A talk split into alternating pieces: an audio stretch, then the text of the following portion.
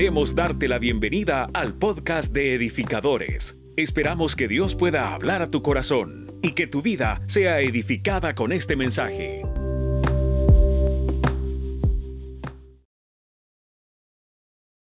El desarrollo del carácter se basa en cuatro principios fundamentales.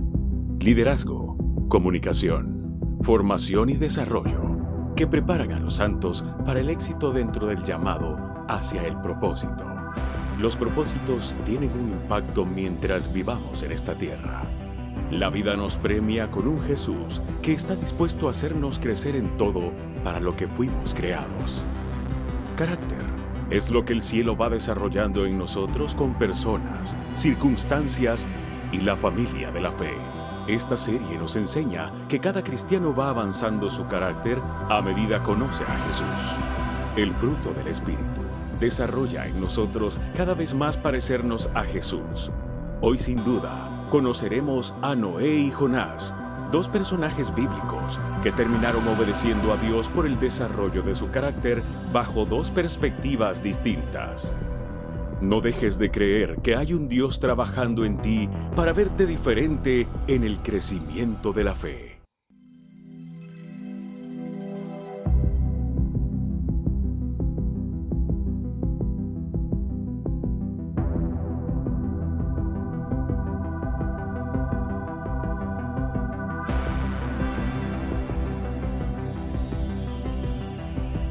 Bienvenido a la serie Carácter en su parte 3.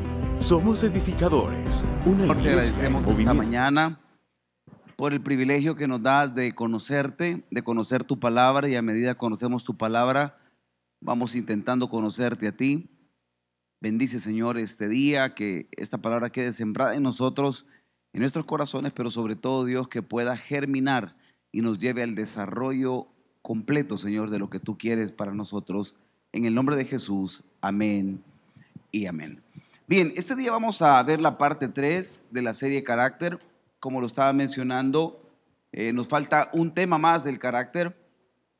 Eh, son cuatro partes. Luego vamos con la parte sentimientos.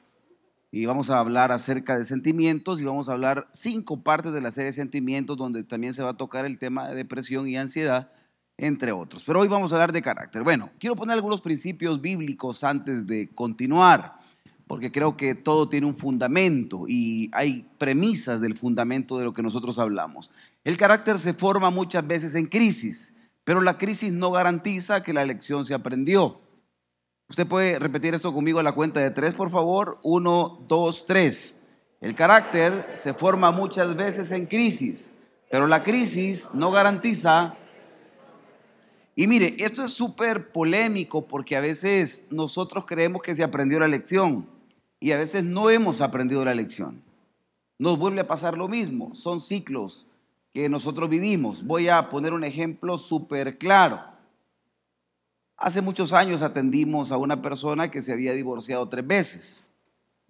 Y esta persona que se divorció tres veces llegó y estuvo en consejería con nosotros y nos dijo, pastor, ¿por qué la vida me trata así?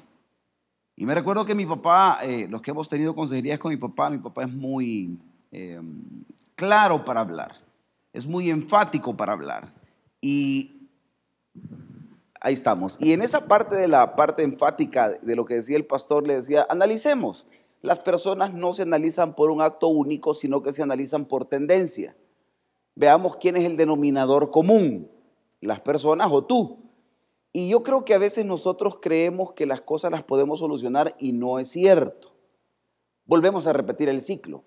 Nos sentimos bien repitiendo ciclos. Nos sentimos bien el estímulo. Voy a poner el ejemplo de un matrimonio que discute, que no es de las personas que viene aquí. Usted ya sabe que después de las lágrimas lo que viene es la reconciliación, ¿cierto? Entonces usted dice, ya lloró, entonces ya estoy cerca de la reconciliación. Porque lo que lo lleva, eh, o los actos que lo llevan, lo llevan a un proceso de descubrir cuál es el siguiente paso en el matrimonio para definir la conducta y decir, ya va a terminar. Y pareciera que nosotros provocamos algunas situaciones. Quiere decir que muchas veces la crisis no me enseña, sino que vuelvo a repetir el ciclo porque me siento bien. Que yo esté en crisis no me garantiza que aprendí la lección. Aún dentro de la desesperación, el carácter sigue dando su fruto. Dar fruto en medio de la desesperación. ¿Quiénes nos hemos sentido desesperados alguna vez acá? Bueno, esto es cuando usted mira un árbol y está dando fruto y usted dice, mira, y este árbol como en medio de una piedra nació. Hablemos de los famosos eh, chiltepes. ¿A cuánto nos gusta el chile acá? Pero usted va a ver que ese es un árbol agradecido que nace en cualquier lado, ¿cierto o no? Y usted de repente mira una mata de chile y usted dice, yo nunca la sembré. Pero ahí apareció y en medio del cemento, inclusive hay palos que han nacido y han salido, y usted dice, da su fruto. La iglesia es igual. Nosotros seguimos dando fruto en medio de la crisis. Cuando estamos en crisis, seguimos dando fruto. El carácter sigue haciendo su trabajo. Es más, Dios se especializa en formarnos en medio de cualquier situación. Podemos estar en crisis, en enfermedad, y Dios sigue siendo un especialista. No es que Él te pone el problema, pero se glorifica en medio del problema. No es el que Él te pone la tribulación, pero se glorifica en medio de la tribulación. Entonces, Dios siempre saca ventaja de las cosas que vivimos. Tres, muchas veces cuando mezclamos carácter y temperamento es una autodefensa por debilidad o inseguridad. Quiero explicar esto.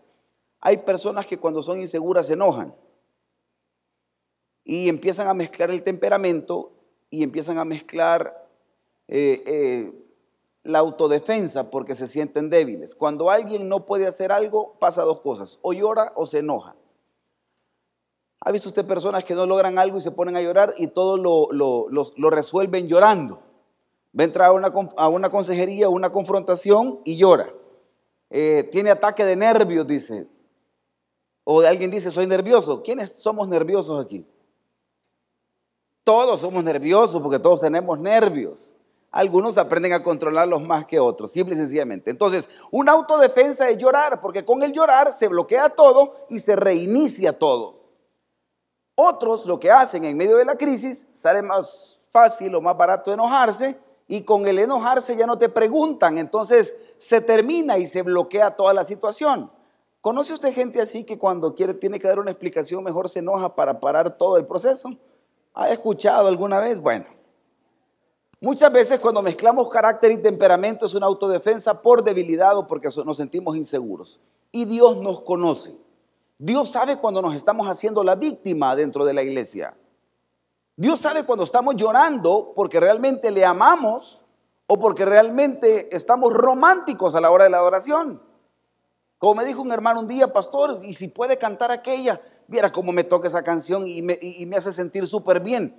Bueno, entonces pongamos las de Luismi porque también tocan y lo hacen sentir bien a uno. o tuvo ninguna, alguien dice, venga lo que estoy predicando. El punto es este, que muchas veces tenemos autodefensas y Dios conoce nuestro temperamento. Dios sabe que la manipulación del cristiano muchas veces es creyendo que cuando damos más, que cuando nos congregamos más, que cuando servimos está en la obligación de bendecirnos. Esto es falso. Yo amo a Dios no por lo que Él nos da, amamos a Dios porque Él es Dios. Servimos a Dios no solo por gratitud, servimos porque Él es Dios. Y esto es un principio que no podemos olvidarlo. Nos congregamos no por miedo al infierno, nos congregamos porque Dios es Dios. Y muchas veces se nos enseñó en Evangelio que si no me congrego me voy al infierno. Y eso no tiene nada que ver. Lo que sí sé es que me congrego porque amo a Dios. ¿Cuánto nos congregamos porque amamos a Jesús? Amén. Bueno, huir de la formación del carácter es reiniciar procesos para cumplir objetivos. Cuando Dios nos está formando y nosotros huimos y nosotros provocamos reiniciarnos. Platicaba con alguien esta semana y decía, ¿será lo normal reiniciarnos a cada momento? Porque yo creo que a Dios le gusta la estabilidad en todo aspecto, financiera, emocional, familiar, matrimonial, sentimental. A Dios le encanta vernos crecidos en la fe. A Dios le encanta verte desarrollado en la fe. A Dios le encanta verte desarrollado que ya no eres el mismo, que ya no peleas por lo mismo, que ya no discutes por lo mismo, que ya no eres el mismo de antes, que tu, tu desarrollo de carácter ahora es mucho mejor. Ya no agarras llave por cualquier cosa, ya no eres celosa. A Dios le encanta cuando eso pasa en tu vida. Cuando mira a hermanas que ya no hacen berrinche, le encanta a Dios. También le encanta cuando los hombres ya no mentimos. Porque Dios dice, entonces mi palabra sí está haciendo efecto en el desarrollo del cristianismo. Pero aquellos que todavía seguimos luchando con lo mismo y ya tenemos años congregándonos, entonces entra este rollo y, Dios lo que hace es, tengo que reiniciarte, benditas máquinas y computadoras cuando se traban. Lo más fácil cuando una computadora se traba, ¿qué es? Apretamos el botón. Y si se pierde la información, y, mire, yo no sé si a usted le ha pasado, pero un día me tocó reiniciar la máquina y perdí la información. Qué frustración más grande el haber trabajado horas y uno dice, ¿por qué no grabé? Ah, pastor, pero si existe el, auto, el autoguardado, sí, pero en la último pedazo, la última parte no me la guardo. Y cuando yo lo abrí, viví con la esperanza de que hay un auto guardado y me va a abrir y cuando abre el Word ahí va a aparecer. No me apareció. Y me tocó volver a repetir, tal cual nuestro cristianismo, tal cual nuestra fe. Creemos que el reinicio es un proceso de Dios y déjame decirte que el reinicio no es el proceso de Dios. El reinicio es un escape provocado porque tú no hayas que hacer, porque no has desarrollado carácter y queremos vivir reiniciándonos. El perdón es bonito, pero el perdón se ejerce, cuando hay un daño. Entonces, ¿qué es lo mejor? Evitar el daño para no estar ejerciendo el perdón. Alguien dice, venga lo que estoy hablando. Entonces, ¿qué, ¿qué, nos hemos vuelto expertos? En tratar con las consecuencias y no en vivir una vida de fe y de cristianismo y carácter, porque nos es más fácil volvernos expertos en la reconciliación ante el enojo, al perdón ante la ofensa, y no el evitar y el amar previamente. Alguien dice, venga lo que estoy hablando. Entonces Dios forma este carácter y por eso nos reinicia cada instante. Por eso es que tu vida es de ciclos y tienes que volver a repetir lo mismo. Te saca de una y vuelves a repetir lo mismo. Y tú dices, pero todo iba bien y te vuelve a reiniciar. ¿Por qué? Porque estás acostumbrado a vivir con las consecuencias y no con las causas. La medida de tu crisis es la dosis necesaria para la formación de tu carácter. Usted puede repetir eso conmigo a la cuenta de tres, por favor. Uno, dos, tres. La medida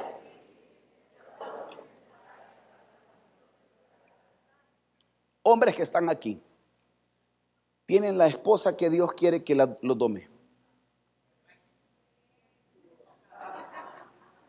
Pastores, que mi esposa es yuca, porque usted es yuca.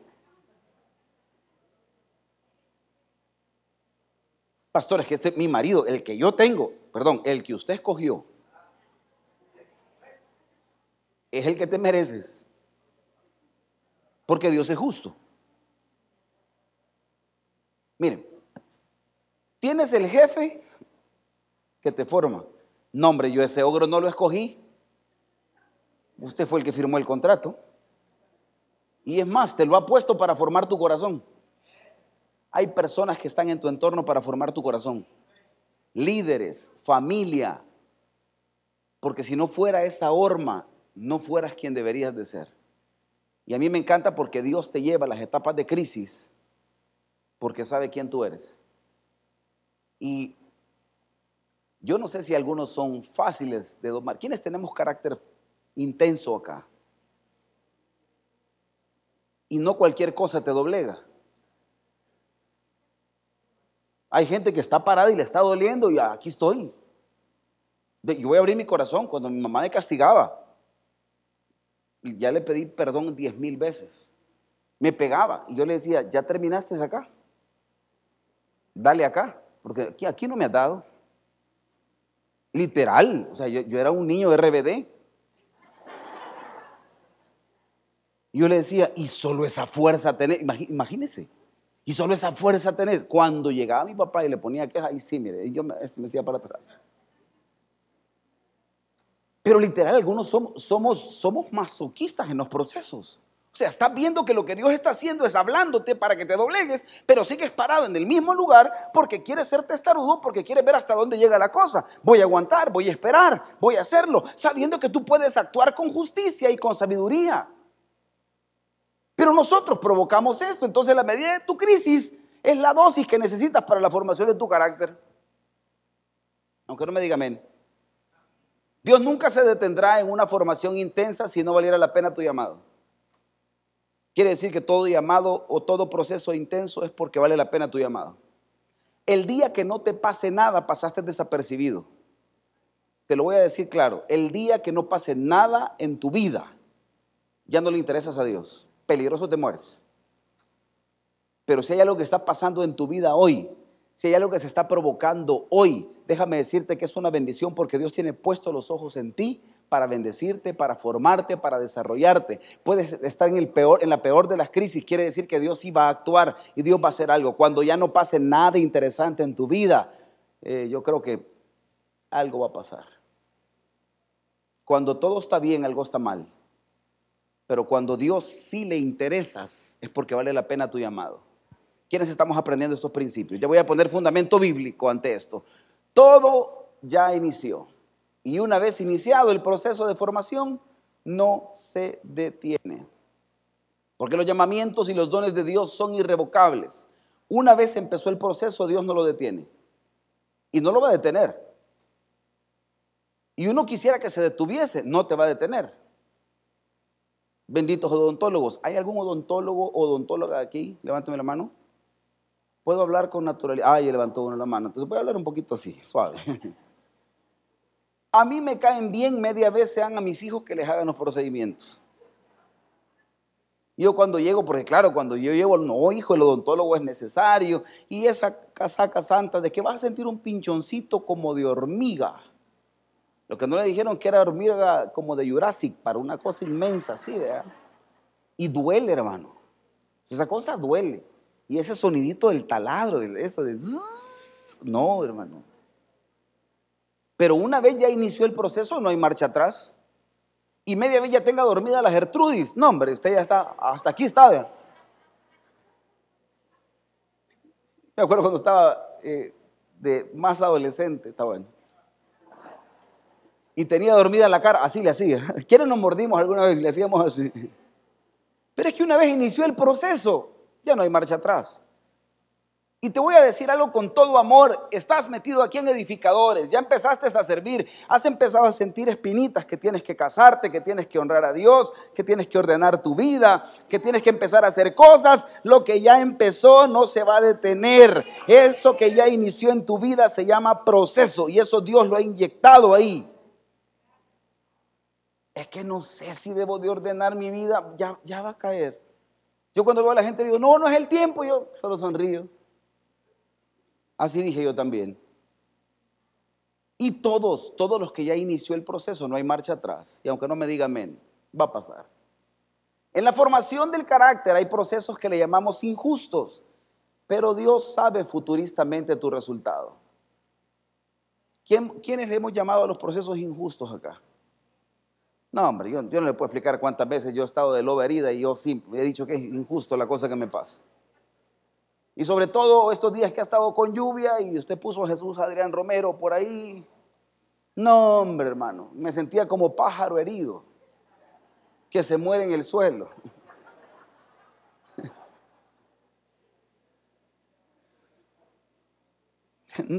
De verdad, yo no sé si a usted le ha pasado que todo se junta, se junta el clima y pone una canción así, ¿verdad? de aquella que, que le atraviesa a uno por aquí y alguien le habló feo y la comida no estaba bien. O sea, ese día dice usted, todo me está yendo mal, espéreme, no espiritualice las cosas que no tienen nada que ver.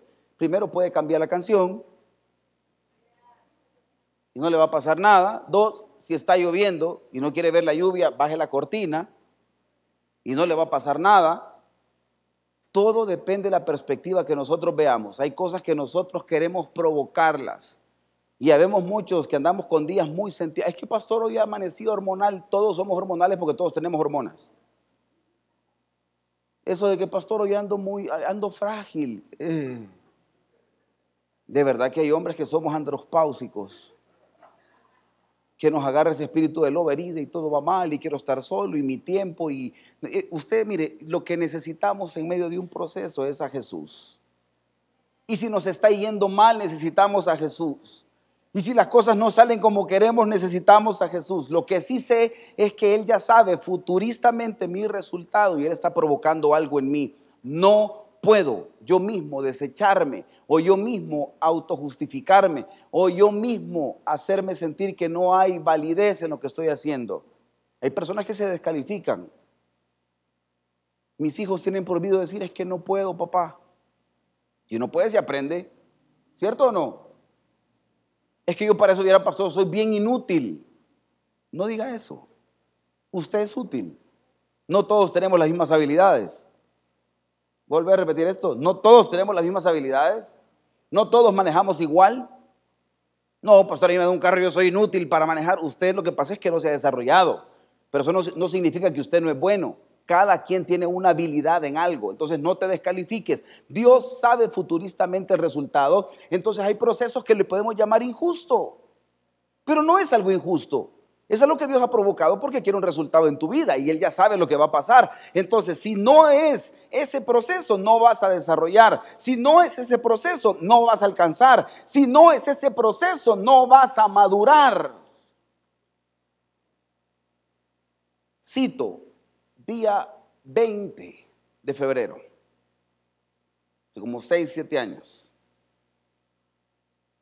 iba a entrar a un proceso legal. Me detuvieron, no era régimen de excepción en aquel entonces. Iba para el bote. Y ahí iba con un montón de manchados en línea, nos tomaron la foto, póngase de lado, para el Face y para todo lo que usted quiera. Y lo hacen poner un numerito. ¿A cuántos nos han detenido aquí? Solo a uno, nada más. ¿Va? A varios los he ido a ver yo, no, no, levantó la mano. y me sentía como el niño de la pijama de rayas. y le ponen un número aquí a uno para registrarlo, porque lo ficha. Y cuando entré, abrí mi boca, porque algunos somos tapudos para hablar, y le dije, Señor, qué injusto lo que estoy viviendo, porque no me parece justo. Y Dios me dijo, tampoco lo mío era justo. Tampoco era justo que Jesús muriera por mí, si el culpable era yo. ¿Alguien entiende lo que estoy predicando? Entonces hay procesos que tú le llamas injustos y no son injustos. Es Dios formándote. Hablemos de un fundamento bíblico. Santiago 1 del 3 al 4. Sabiendo que la prueba, usted lo puede leer conmigo a la cuenta de 3, 1, 2, 3 sabiendo que la prueba, más tenga la paciencia su obra completa, para que seáis perfectos y cabales sin que os falte. Mire, cuando yo leo este versículo, me lleva a algo trascendental. Este es un fundamento bíblico previo a ver los personajes todavía. La palabra perfectos y cabales sin que una cosa os falte viene del griego teleo, de la referencia de Strong 5046, que significa haber pasado por las etapas necesarias para alcanzar madurez. Es decir, que se ha desarrollado mediante el cumplimiento del proceso de un camino espiritual necesario. Este versículo que dice, para que su obra sea completa y seamos perfectos y cabales, significa que Dios nos va a meter a esos procesos para alcanzar madurez. Nos va a meter a esos procesos que tienen un cumplimiento, pero es un camino espiritual. Cuando hay pruebas, oramos más. Cuando hay dificultades, ayunamos más. Yo no sé si usted ha hecho algún ayuno prolongado, pero cuando hay pruebas, ayuna más. Yo le puedo garantizar de ayunos de 30 días. Cuando nuestra casa, me recuerdo, vivimos crisis con nuestra familia, cuando vivía con mis papás, no nos preguntó mi papá y nos metió a un ayuno de 40 días. Hasta el chucho ayunó. 40, ¿Se imaginan ustedes 40 días de ayuno? Ay, pastor, yo le creo que 40 días, 40 días de ayuno. Lupita se echó 37 días de ayuno cuando yo estuve detenido. ¿Por qué? Porque cuando uno está topado al límite, siempre uno, Dios lo mete a estos procesos y uno crece espiritualmente. ¿Y cuándo Dios nos hace crecer espiritualmente? Cuando te has detenido espiritualmente. Vuelvo a repetir esto. Cuando Dios te hace crecer espiritualmente, cuando te has detenido espiritualmente. Y tú no te puedes detener, tú ya tienes un llamamiento, tú ya tienes un resultado final, tú ya tienes un destino final. Antes de ese destino final tiene que formarte. Cuando algo se detiene, Dios empieza a provocar cosas porque sabe quién tú eres y para dónde tú vas. Y ahí uno empieza a orar más. Ah, no, si en medio de la prueba uno quisiera que hubiera culto todos los días. Mire, hay dos tipos de personas que quieren cultos todos los días en edificadores. El recién convertido que ama a Jesús y el que está tribulado. El que está tribulado, pastor, y hoy no hay oración. Qué bárbara la iglesia, ¿verdad? Pastor, ¿y hoy por qué no hacen culto entre semana? Pastor, y mire, ¿y, qué otra cosa más podemos hacer en la iglesia? Yo digo, eh, está enamorado de Jesús y me agrada eso. ¿O está pasando alguna prueba? Porque uno pasa orando y le dicen a uno de orar, ah, venga, ore, óreme. Hay gente que le dice a uno, mire, pastor, hágame una oración. Y uno, por más que ore, esto no va a pasar. Dios está provocando algo en nosotros. Y es esto, ser perfectos y cabales. Y de eso se trata el carácter, de pasar procesos mediante el cumplimiento. Cuando hay un camino espiritual necesario al que tenemos que llegar, Dios no va a detener esa obra en ti. Por eso la está provocando, por eso has aparecido en una iglesia el día de ahora. Por eso es que un día desapareciste de la iglesia y te entró una sed por querer congregarte. Como me dijo alguien, pastor, yo creí que colegio era ahí, me dijo por el muro amarillo. Y hoy estás aquí, te has bautizado y estás metido en una iglesia. Y hoy cuando dicen levantar las manos, yo pastor nunca había levantado las manos, pero lo sentí, me nació, hay algo adentro. ¿Qué es eso? El proceso espiritual. Ese es el desarrollo. Santiago 1 del 12 al 14. Afortunado el que mantiene la fe cuando es tentado. Usted lo quiere leer conmigo en la cuenta de tres, por favor. 1, 2, 3. Afortunado cuando es tentado porque recibirá el premio de la vida eterna que Dios ha prometido a los que lo aman. Cuando alguien tenga una tentación, no diga que es tentado por Dios, pues a Dios no lo tienta la maldad, ni tampoco él tienta. Dios me está probando, pastor, y me ha puesto una tentación. Ah, ah. Dios no tienta a nadie. Usted lo acaba de leer conmigo. Dios no tienta a nadie. Pastor, es que yo creo que Dios estaba permitiendo esto. Dios no tienta a nadie. Y me agrada porque el versículo 14 dice, uno es tentado cuando se deja llevar por un mal deseo que lo atrae y lo seduce. Verso 14. Lo voy a volver a repetir yo. Uno es tentado cuando se deja llevar por un mal deseo que lo atrae y lo seduce.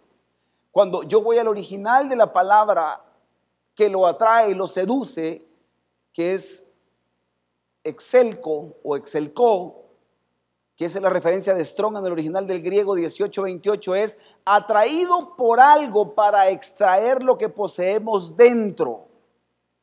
¿Qué significa esto? Que cada uno es tentado para ver nuestra conducta y extraer lo que hemos aprendido de nuestro cristianismo. Tu respuesta a las acciones ante la tentación es lo que tú has desarrollado de fe y de cristianismo para ver si pasaste la materia o no. ¿Cierto o no nos pasa? Cuando te enojas, ¿cuáles son tus reacciones? Cuando estás feliz, yo siempre he dicho que la madurez espiritual se mide en los momentos de extremo, o cuando estás muy feliz, o cuando estás muy triste, o cuando estás muy contento o estás muy enojado, o cuando estás muy próspero o cuando estás en escasez. Ahí se conoce el verdadero cristianismo. Entonces, ¿qué dice el original? Excelco, que significa que lo que la tentación es la atracción para que tú saques lo que tienes dentro. La tentación no solo tiene que ver con la parte sexual. La tentación tiene que ver con diferentes múltiples de reacciones ante lo que tú vives en la fe. Cuando te enojas, si bajas el vidrio y dices malas palabras al otro carro que se te metió,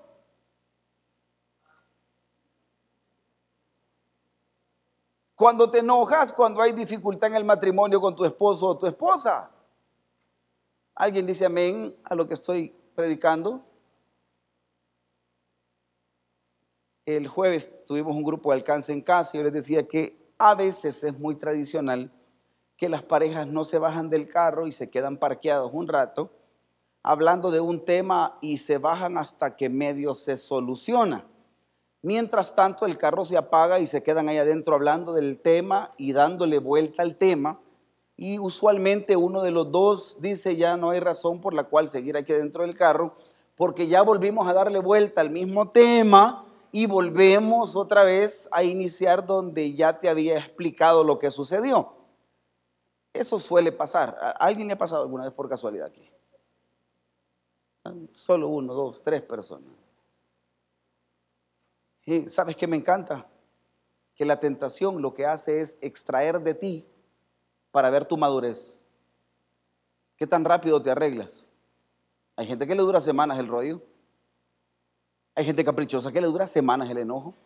¿Quiénes somos de semanas de enojarnos?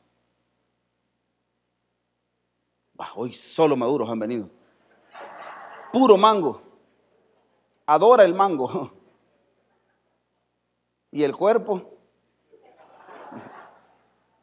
¿Usted entiende eso, iglesia?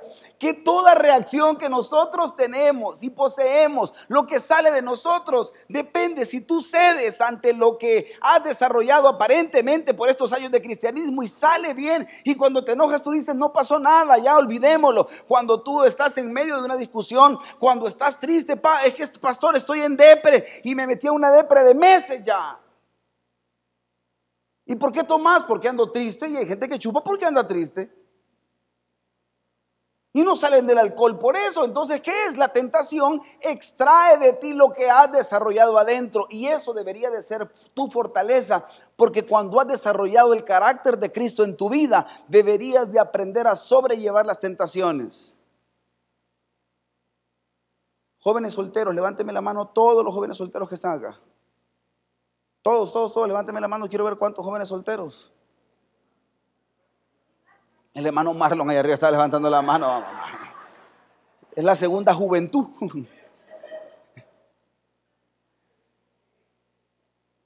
Todos sabemos que cuando está la juventud y la soltería, las hormonas se ponen como Tasmania, ¿me entiende?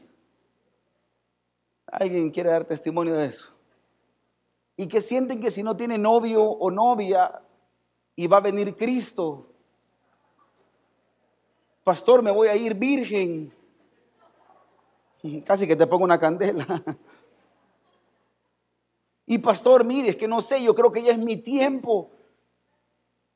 Ya tengo 32 y siento que mi soltería me está avanzando. 40 podés tener y si no has hallado a la persona correcta, espérese. No le va a pasar nada. Vuelve a repetir esto, no le va a pasar nada.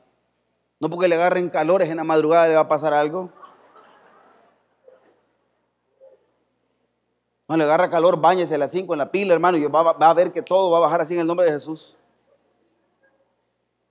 Pero a eso le llama tentación. Y usted dice, qué barbaridad. Ahora quiero entender algo, iglesia, que otra persona sepa sobrellevar las tentaciones no significa que todos tenemos la misma debilidad. Hay otros que ya avanzaron, debo de entenderlos. Eso es madurez del carácter. Tus hijos a lo mejor van a tener otras tentaciones diferentes a las tuyas. Tienes que entenderlo porque tú pasaste por ahí. Y aquella casaca de que eran otros tiempos, son los mismos y ahora peores. Porque va a pasar, tus hijos se van a enamorar. Tu hija se va a loquear y se va a enamorar. Y no te agarró a ti así, pues. Llega la etapa, hermano, que entra la malicia. Hablo a los papás de manera directa. O ya se le olvidó a usted, eh, de edificadores, cuando estuvo maliciosa. Cuando caminaba y, y pasaba el ciervo y usted se movía un poco más. Como que andaba trapeando, barriendo, ¿me entiende? O tú, varón de Dios, que te tardabas minutos para peinar y quedaba el pelo igual.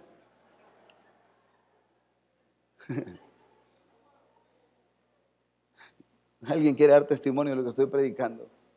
Papás que están acá, tus hijos se van a enamorar. Yo siempre he dicho, siempre, siempre, acuérdense de esto. El primero o la primera es fea. Mira, de quien te veniste a enamorar, así te pasó a ti. Tenés que entender, no todos caminamos al mismo nivel espiritual. Todos tenemos una historia aquí que contar. No, usted no me entendió. Todos tenemos una historia que contar. Todos tenemos un pasadito que no nos gusta que nos recuerden. Todos. Y tus hijos te hacen preguntas, ¿y a qué edad te enamoraste? Y la, respuesta es, eran otros tiempos. ¿No te preguntó eso? ¿Qué te cuesta decirle a los 17, a los 15? Me agarró el calor aquel. ¿Qué es lo que te hace ser diferente? que tu madurez en el Señor te lleva a co, a extraer lo que tú has aprendido todo este tiempo en la fe. No es malo enamorarse, lo malo es precipitarse y adelantar los procesos. Querer vivir como casado cuando todavía eres soltero. Los novios no pueden pasar encima todo el día. Dele recreo, hermano. Desayuna y trabaja y almuerza y cena y, todavía y cuando le llama, ¿me entiende? Dele agua, hombre. No está casado, usted ya quiere más recreo. Sigamos hablando. Podemos ser atraídos por la debilidad de nuestro carácter. Y yo te voy a decir algo, el enemigo bien sabe de qué pata cojeas. Tú sabes de qué pata cojeas. Y es más, cuando alguien te quiere provocar, tocará ese tema para encenderte así. Matrimonios, tu esposa bien sabe con qué tema te enciende. Tu cónyuge sabe con qué, tema es el que toca para que para que pasen Stranger Things. Tus hijos bien saben qué temas tocar para que todo revolucione y aquella salida linda que iba en el carro se vuelve un caos adentro del carro. Todos discutiendo, todos gritando, la mamá gritando, todos y el tata callado aquí porque si habla también le cae.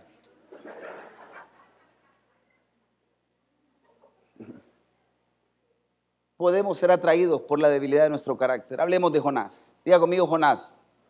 Este personaje es un profeta de los profetas menores. Pero ese tenía una debilidad, ese tenía un carácter muy intenso. Le gustaba hacer lo que él quería. No le gustaba que le dieran órdenes. Le gustaba ser absoluto. No rendía cuentas. Era el típico, la típica persona que hace ministerio solo. No le gusta el orden, no le gusta tener un líder, no le gusta. No, mi líder es Jesucristo. No le gusta ese orden, no le gusta cuando lo, esquematizan y lo ordenan. no, no, no, a mí Jesús es el que me dirige. Ah, pues ese era Jonás. Jonás es el que si le decían norte, el sur. Jonás era el que Dios lo mandaba a hacer algo y Jonás hacía lo que él quería. Diga conmigo, Jonás. Usted y yo no, nosotros somos calidad de persona. Todos los que tenemos más de dos hijos, levánteme la mano de los que tenemos dos hijos o más. Ok. Uno de ellos, usted ya sabe cuál. Sabe que va a llevar la contraria a todo. Todos dijeron hamburguesa, pero esa tipa o ese tipo de 30 o, de 80 o de 1,20, dependiendo de lo que sea, todos dicen hamburguesa y todos, sí, hamburguesa, hamburguesa. Y él o ella, por llevar el espíritu de contradicción, yo pisa. Y desarmó todo. Y a veces no son los niños. A veces papá e hijos e hijas, todos de acuerdo. Y todos vamos a la pizza, a la pizza, a la pizza. Y la mamá, casa. Mucho hemos gastado, arruinó la fiesta. Siempre hay un ser, dependiendo del estado de ánimo que tenga, que nos arruina la fiesta a todos. Hmm, qué silencio. Este era Jonás. Jonás era el típico profeta de que si quería profetizaba, si no, no. Usted puede leer la historia secular y Jonás siempre fue el problemático de ese tiempo. Pero Dios lo ocupaba a pesar de llevar el espíritu de contradicción como algunos lo llevan. Jonás era de los que en este tiempo hubiera dicho, yo te voy a decir una cosa. Jonás es el que personalizaba los estados de Facebook. este por mí lo está diciendo. Hay gente que le agarra de poner, leyó otra cosa y lo puso y quizás no se dio a entender porque hay gente que es panda para escribir. Y puso en estado de Facebook, el que se enoja pierde. Sí, por mí lo está diciendo. Y allá va la vieja, el viejo, allá va a responderle. Sí, que uno cuando ya está viejo, que no lo toman en cuenta, y uno dice, espérame, yo no lo puse a eliminar todo, hermano. Ese era Jonás. Siento la presencia de Dios esta mañana. Gente que personaliza las cosas. Este por mí lo está diciendo. Hermano, ¿se imagina usted para nosotros como pastores estar pensando en la vida de alguien para hacer un mensaje? No, hombre, me muero. Y hay gente que personaliza, usted disfrute la vida, hermano, déjelo pasar. No era, Jonás así era. Y aquí entra un rollo. Dios le da una orden a Jonás.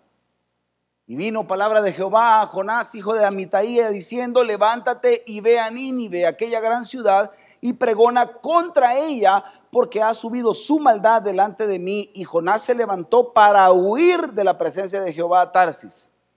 A Jonás le dijeron, Jonás, mira, tú sos profeta, ya te llamé, te congregas en edificadores, solo necesito que vayas a hacer esta función. Y Jonás le dijo, no, me voy para otro lado. Aquí no dice, y le contestó Jonás a Jehová y le dijo, Jehová, no iré. No, no, no. Este fue listo. Le sonrió y no llegó. Como aquellos cuando convocan todos y tenemos la celebración del Día del Padre y vamos a hacer aquí, todos contestan, comentan, pero él no quiere ir, no va. ¿Alguien quiere dar testimonio de eso? Está fresco. Y usted tiene familiares así, amigos así cercanos. O usted a veces se ha portado así. Yo le voy a abrir mi corazón, yo ya me he portado así. Cuando no quiero ir, me invento la excusa perfecta para no ir. Cuando no quiero servir, me invento la excusa perfecta, como que servirle a Dios, como que amar a Jesús debería de depender de mi estado de ánimo. Esa es la formación del carácter. Nosotros servimos no porque yo me siento contento o triste, ¿Se imagina usted que se dijera aquí un rótulo que diga, la iglesia edificadora se habla dependiendo, si el pastor está alegre se abre, si no, no. Los directores de alabanza, ellos no pueden dirigir acá y cantar porque hoy vinieron muy triste. Ellos adoran al Señor porque adoran a Jehová, punto. La iglesia adora por, por eso. Pero hoy, hoy, mira, hoy el clima amaneció para oír a Perales. Y se marchó.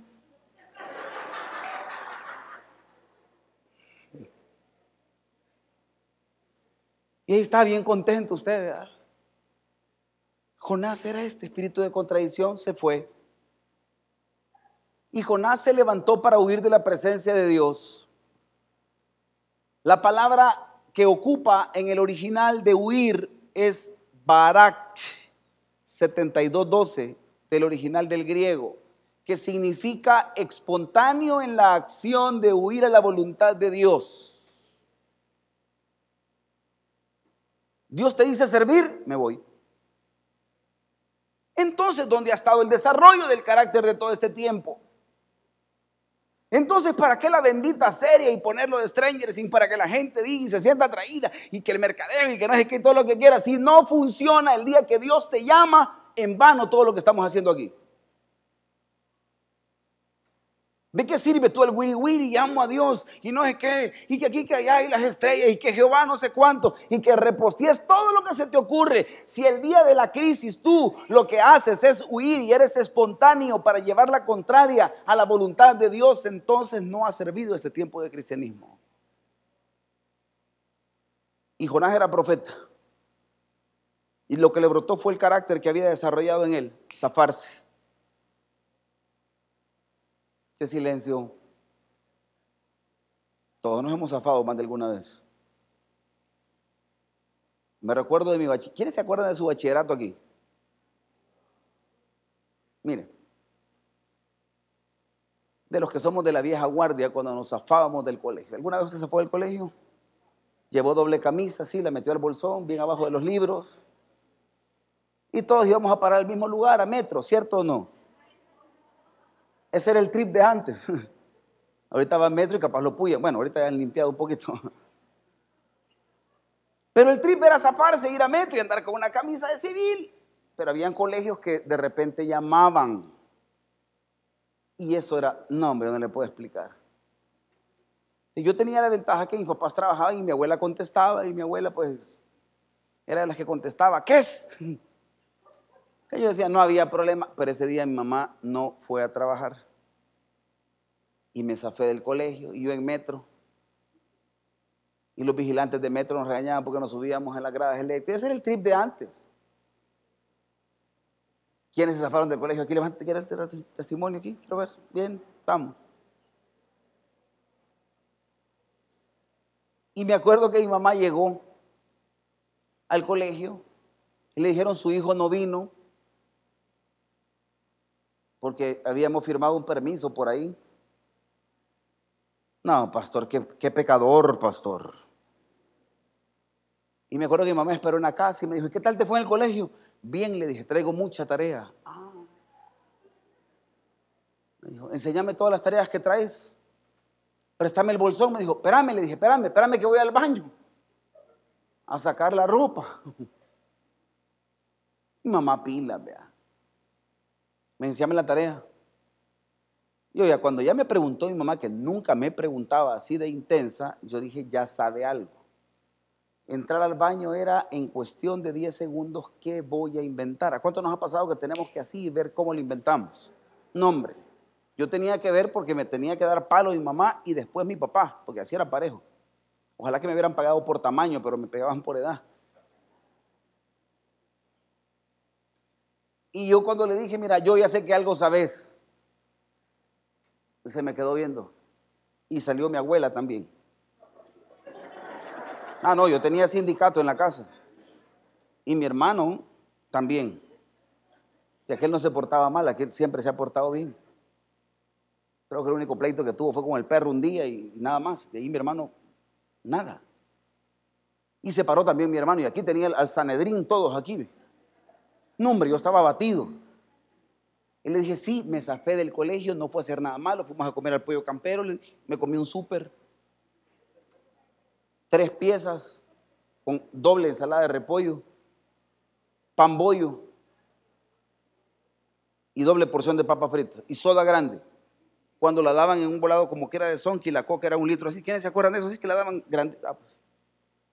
Y ese fue mi pecado. Le dije, ¿cuál es el problema? Ay, Dios, ¿para qué le respondí así, hermano? Me dieron palo, pero palo. Me hizo mi mamá regresarme al colegio. Llegué al colegio, le pedí perdón al director. Le digo, mire, yo me zafé y, las famosas líneas. ¿Quiénes hicimos líneas aquí? No debo de faltar a clases. Y cuando a veces eran odiosos, no debo de faltar a clases nunca. Y uno decía, ah, ¿quiénes hicimos líneas aquí con doble lapicero? Ahí enchachando el lapicero con scotch y dándole aquí, pues, pues la rebusca, pues. No, hombre, hermano espontáneo en nuestras acciones es lo que tú tienes dentro, es como tú actúas en tu cristianismo. Cuando te enojas, lo que tú haces, tus reacciones espontáneas es tu madurez espiritual. Como estás reaccionando, es lo que más has alimentado. Si cuando te enojas te fluyen malas palabras, es lo que has alimentado. Si lo que sale de tu corazón en ese momento es odio, rencilla, es lo que más has alimentado. Jonás espontáneamente lo que hizo fue huir y la palabra huir es una acción espontánea de la voluntad de Dios. Es lo que significa esa palabra. Jonás. Aquí hablamos que Dios da una dirección y un propósito. Dios tenía un propósito para Jonás y le estaba dando una directriz, pero nunca nacerá un propósito sin dirección. Primero Dios pone el destino y después te dice para lo que fuiste creado. Jamás tú vas a decir, es que pastor, es que yo no sé para qué nací. Si naciste es porque ya hay un destino. Voy a volver a repetirlo. Si naciste es porque ya hay un destino. Que tú no lo quieras ver o hacer es porque estás en barach.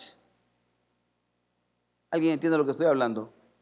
Y este punto que Dios nos lleva es saber que Dios tiene una dirección y un propósito. Jonás huyó, pues su carácter no estaba alineado a la dirección del propósito. Dios tiene grandes bendiciones para nosotros, pero cuando ese propósito no está alineado al carácter que has desarrollado, entonces las cosas no van a funcionar. Puedes tener el mejor carro en tu vida, el mejor vehículo en tu vida, pero si no estás preparado para manejarlo, de nada va a servir.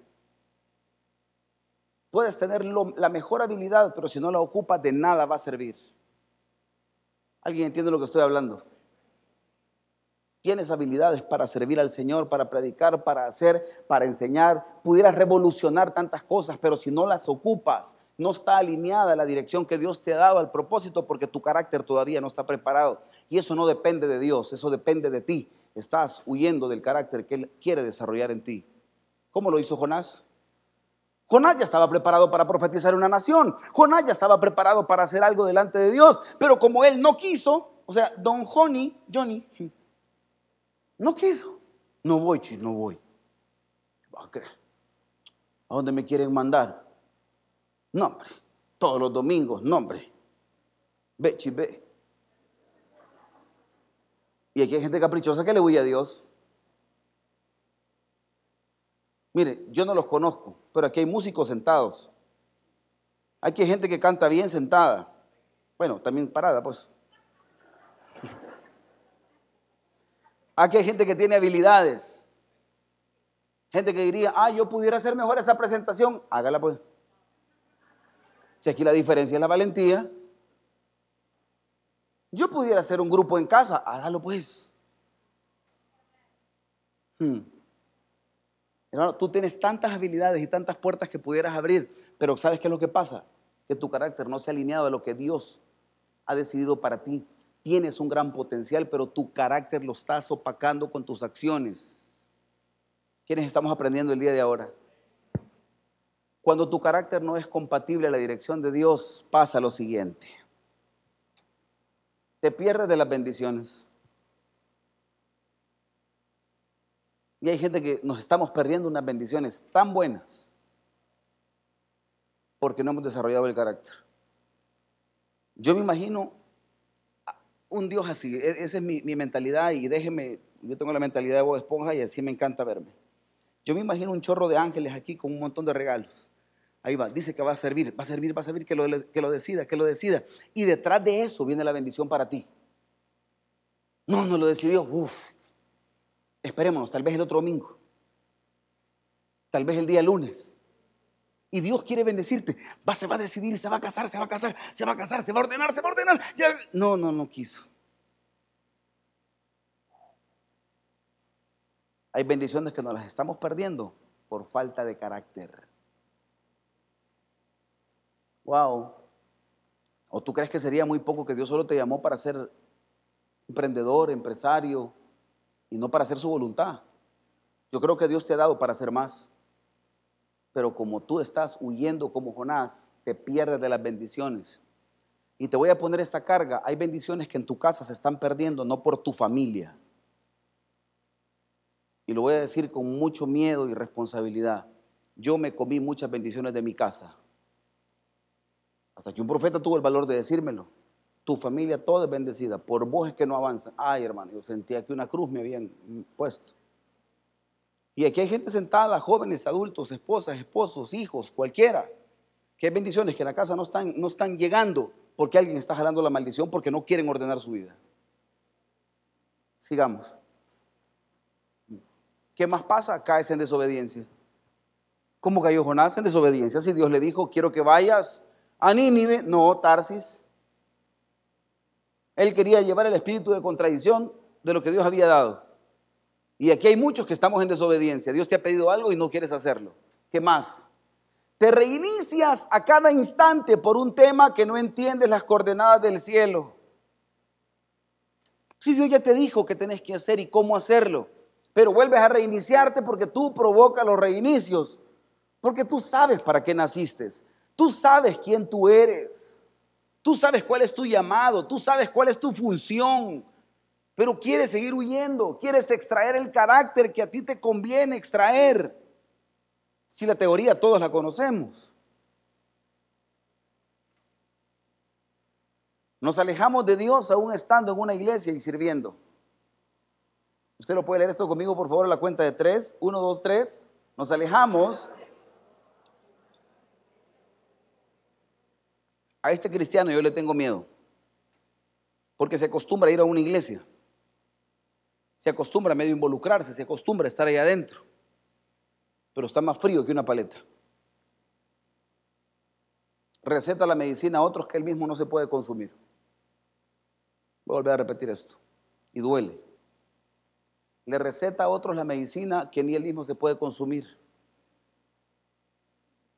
Este es aquel tipo que le dice, sé paciente, no contestes mal, no seas enojado. Y cuando él se enoja,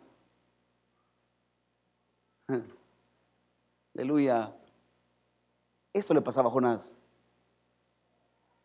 Te pone a prueba inclusive con lo que más amaste para extraer tu realidad interna. Yo tengo un hijo que me puso a prueba hace poco.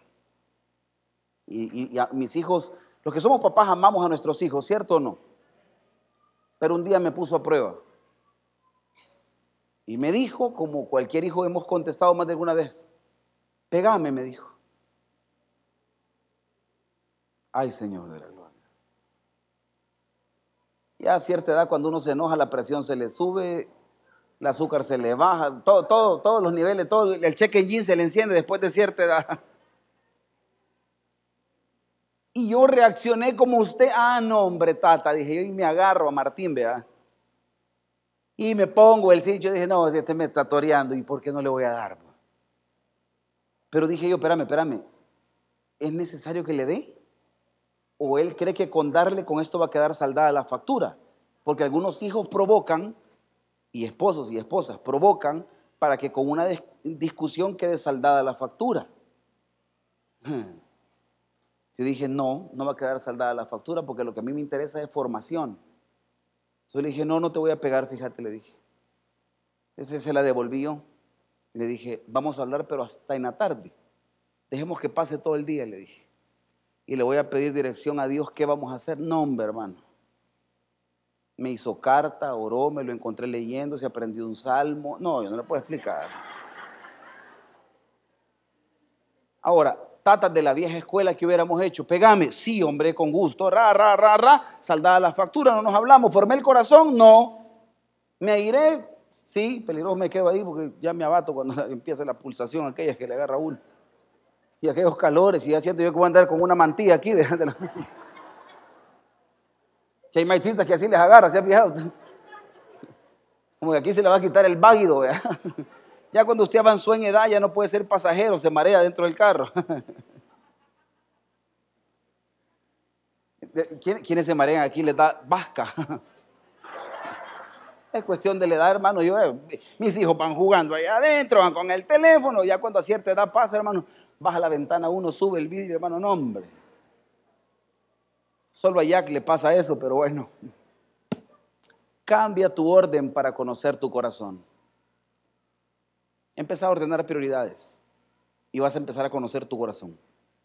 ¿Cuál es tu prioridad? Yo le voy a decir la verdad. A veces nuestro corazón está alineado más a lo material que a lo espiritual.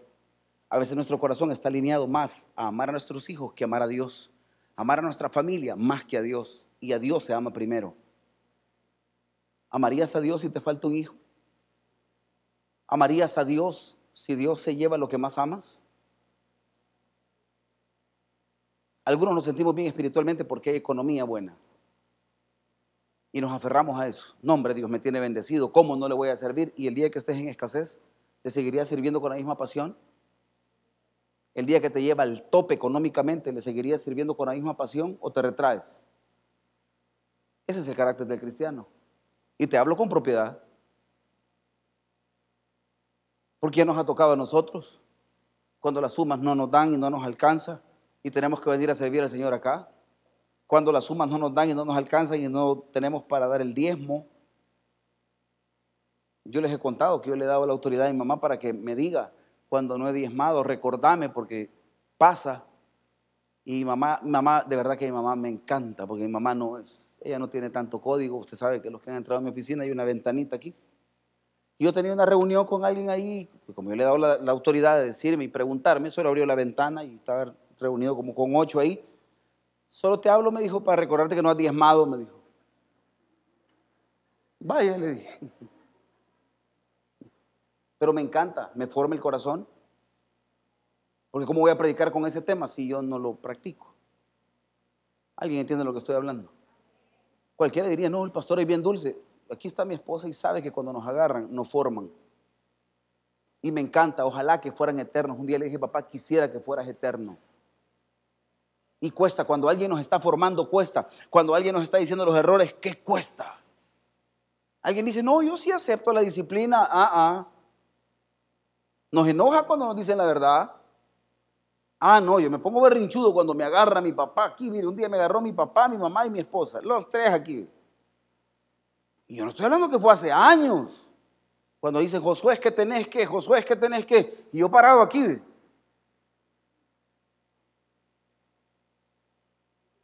Pero cuando Dios nos forma, así es. Esposos que están acá, muchas veces la voz de tu esposa es la voz de Dios. Qué silencio. Esposas que están acá, con responsabilidad, muchas veces ustedes son la voz de Dios para los esposos. Hijos que están acá, tus papás son la voz de Dios para tu vida. Y esa bendita frase de te lo dije, ¿alguien nos han dicho así alguna vez? No, hombre. Uno se traga esas palabras pero uno aprende a desarrollar, cambia el orden de tus prioridades. Entonces, para conocer tu corazón, entre más te tardes en hacer su, voluntad, vivirás frustrado. ¿Y qué rollo es vivir frustrado? Yo he vivido con frustraciones en mi vida, pero entre más te tardes en hacer su voluntad, vas a vivir frustrado más tiempo. Y aquí hay gente que vive frustrada mucho tiempo. Es que no, pastor, mire, cuando yo estuve en otra iglesia, cuando yo serví en otra iglesia, hoy he decidido no hacerlo, vas a vivir frustrado. Tú eres capaz. Tienes que salir de aquí. Tú eres un buen padre, tú eres una buena madre, tú eres un buen hijo. Deja de vivir con la frustración del pasado.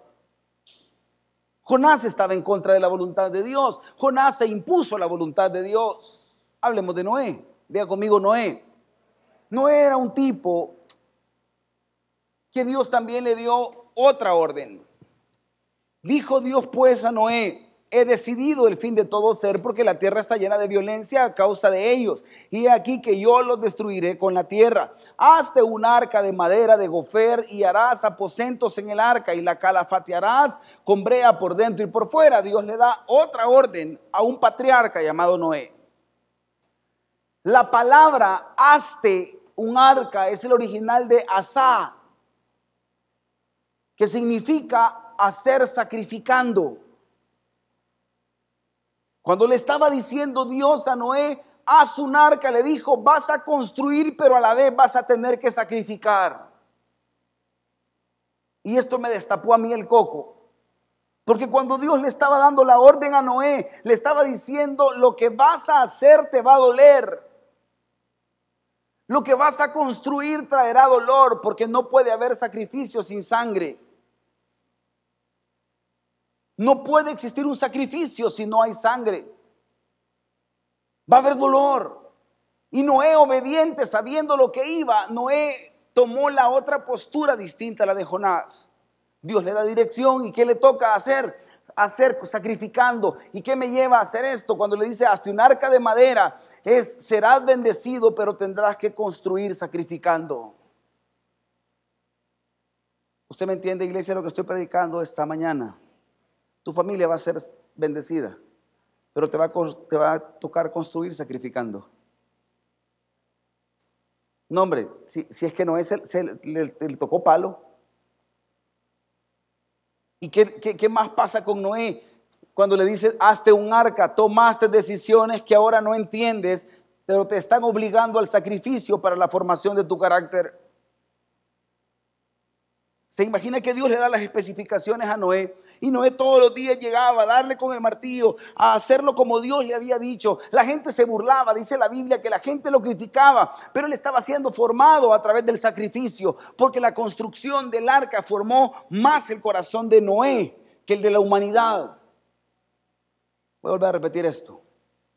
La formación del arca no tenía que ver con la humanidad, porque la humanidad toda fue eh, tirada de la tierra. Solo se quedó Noé y su familia y un chorro de animales. O sea que la formación no era para la gente, la formación era para Noé porque era un patriarca que iba a empezar un nuevo tiempo por la maldad que había en ese tiempo. ¿Y qué le tocó hacer a él?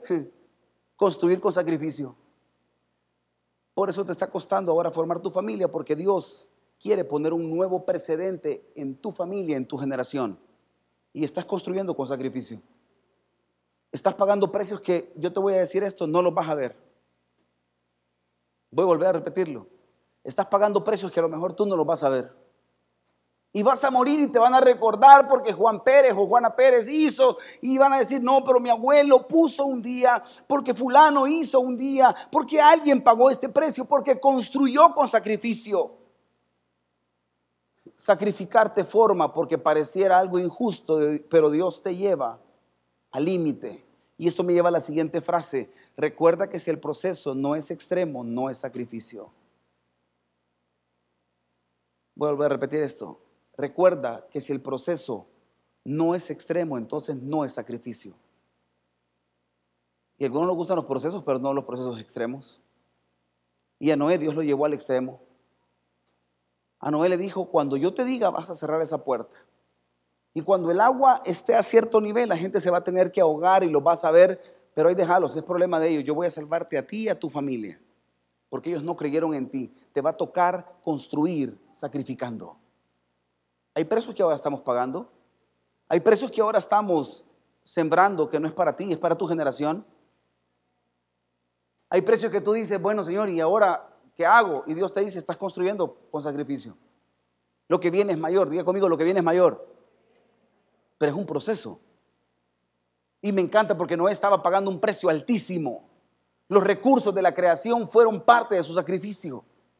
Yo me pregunto, ¿será que eh, Noé tenía una ferretería? Ferretería Noé. ¿Qué le tocó a Noé? Ir a buscar madera. ¿Qué le tocó a Noé? Darle un palo y pensar por algún momento, ¿y si esto no es cierto? Si nunca ha llovido, ¿y si esto fuera invento mío? Pero ¿qué fue lo que Dios hizo? Extrajo de él su carácter y le dio y le confirió y le delegó una función tan importante porque sabía para lo que él había sido llamado y sabía que él pudo haber tenido la tentación de, abandonar la misión, pero él sabía que Noé había sido formado a través de la fe, a través de creerle a Dios a la primera. Alguien dice amén, diferente a Jonás. Este era el que sí creía, este era el que obedecía, este era el que pagó un precio, pagó con sacrificio, pagó con sangre, hizo lo que otro no se atrevió a hacer, a creerle a Dios, a poner sus propios recursos antes que todo. Los recursos de la creación fueron parte de su sacrificio. Su familia fue parte de su sacrificio. Hay cosas que tienen que ver con tu familia que son parte de tu sacrificio. Cuando tú trabajas todos los días y te toca dejar a tus hijos, es parte de tu sacrificio. Yo, yo quiero darle una palabra a la gente que le toca pagar precios altos de sacrificio. Gente que a las 4 de la mañana tiene que salir a trabajar. Gente que ya no deberían de estar trabajando, que ya, dieron, ya le dieron mucho a la vida y aún en su, vejez, en su vejez siguen trabajando. Porque siguen diciendo, es que mi niño lo necesita y el niño tiene como 40. Voy a hablar a esos papás y honrar a esos papás que ya están adultos y siguen pensando en la comida de sus hijos a pesar de que tienen 40, 45 años. Yo honro la vida de mis papás. Ahí va con el montón de peroles, honro la vida de mi suegra, un montón de peroles que llevan a la casa de repente. Te traje casamiento. Quizás te va a servir, quizás. Sí sirve. Esos papás que le ayudan a uno que de repente entran, mira, te traje esto del súper, me acordé de vos. Esa gente de honrarlo. ¿Y qué están haciendo? Su familia fue parte de ese sacrificio. Es fácil predicar y decir, claro, no pasas con tu familia, todo el día pasas en el trabajo. Sí, pero alguien tiene que pagar ese precio. Ah, no, él no tocó pagarlo. No, Noé tenía tiempo. Y el agua cayó hasta que el arca terminó. Aquí hay gente que echa, que echa de verdad, echa todo su sudor todos los días trabajando. Bendita generación. Y cualquier otro de afuera critica, sí, pero no tiene tiempo para la familia, sí, pero está pagando el precio del sacrificio. Alguien tiene que pagarlo. Tú y yo estamos sentados ahora con una iglesia con aire acondicionado y una linda pantalla y luces. Alguien pagó el precio aquí. Bendita generación que pagó el precio. Cuando yo me encuentro gente fundadora de esta iglesia que ya no están aquí, no tiene idea de la alegría que me da. Recordar gente que estuvo acá, que trabajó acá. Me encontré a alguien que me escribió hace poco a Facebook. El doctor Elías.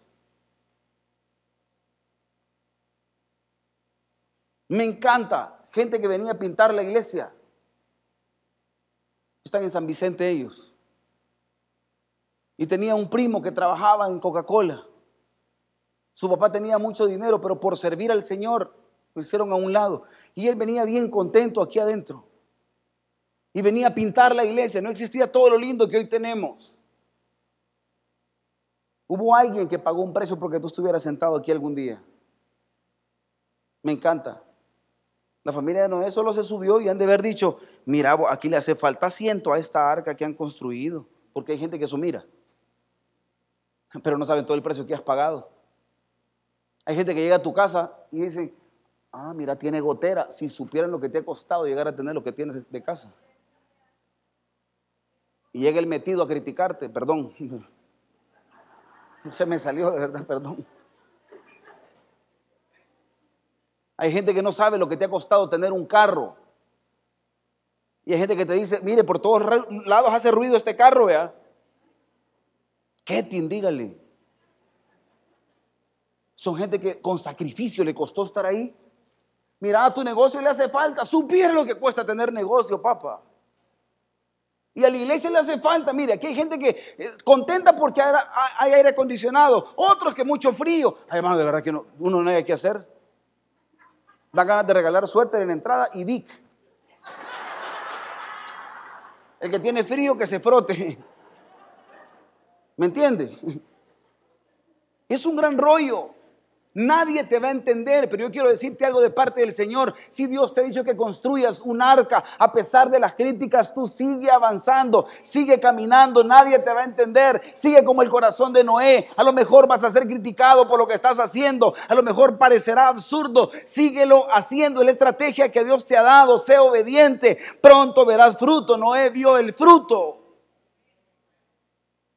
Nadie sabe los precios que estás pagando. Qué bonita tu ropa, pero yo la hubiera combinado diferente si supieran lo que cuesta comprar en estos días. Porque es solo fácil hablar. Alguien dice amén a lo que estoy hablando. No puedes llamarle sacrificio a algo que tiene que ver con tu estado de ánimo. Pastor, yo estoy pagando precios altos porque te sientes triste o porque realmente hay fruto. Porque el sacrificio trae fruto. No confundas que te sientes triste que estás pagando un precio que tú mismo has provocado. La tristeza no tiene que ver con pagar precios. Eso es tu estado de ánimo. Y a veces confundimos esa parte. ¿Alguien me ayuda con el piano, por favor? Noé luchó con recursos. No, Noé luchó con voluntad. Noé luchó con un pueblo completo y luchó con su familia. ¿Sabe hasta cuándo la, familia le creyó a Noé? Hasta que empezó a llover. Yo te quiero decir algo con todo mi corazón. A veces los cercanos son los que menos creen en ti.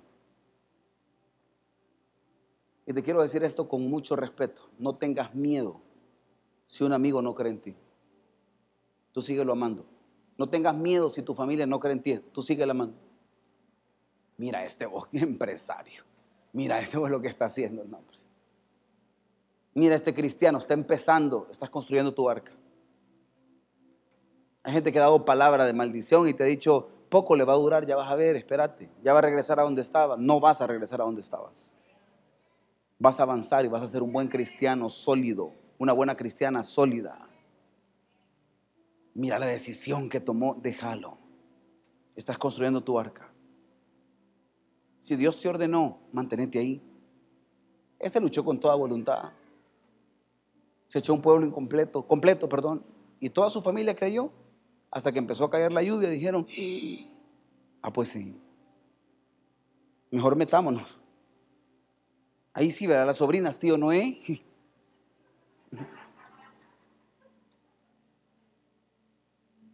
Tan lindo mi tío. Sí, porque empezó a llover. Hasta la misma mujer, vea, mi amor. Entramos a la alcoba. Claro porque empezó la lluvia. Si no hubiera llovido, no hubiera sido criticado, vituperado. Todo ese tiempo de silencio no estaba siendo formado en su corazón. Cuando tú no miras fruto, es fácil que otro hable. Solo espera que empiece a llover y todo cambiará. Lo que estás haciendo, vas por el camino correcto. Eso es formar carácter. No importa cómo sea tu llamado, tu carácter debe estar listo previo a tu voluntad. Que Dios nos haya hablado el día de ahora. Padre que estás en los cielos.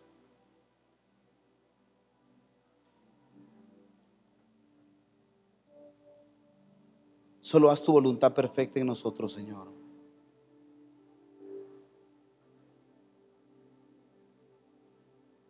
Y que nada se interponga ante lo que tú has ordenado aun cuando parezca error lo que hayamos hecho, aun cuando parezca ilógico lo que estamos haciendo, que nada se interponga ante la voluntad perfecta de Dios con tu vida. Cada trato es personal. Cada momentum es personal.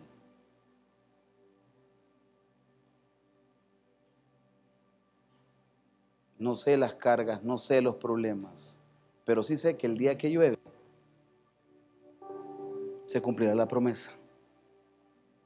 Y entenderás el por qué valió tanto la pena construir un arca. Subimos todos los de alabanza.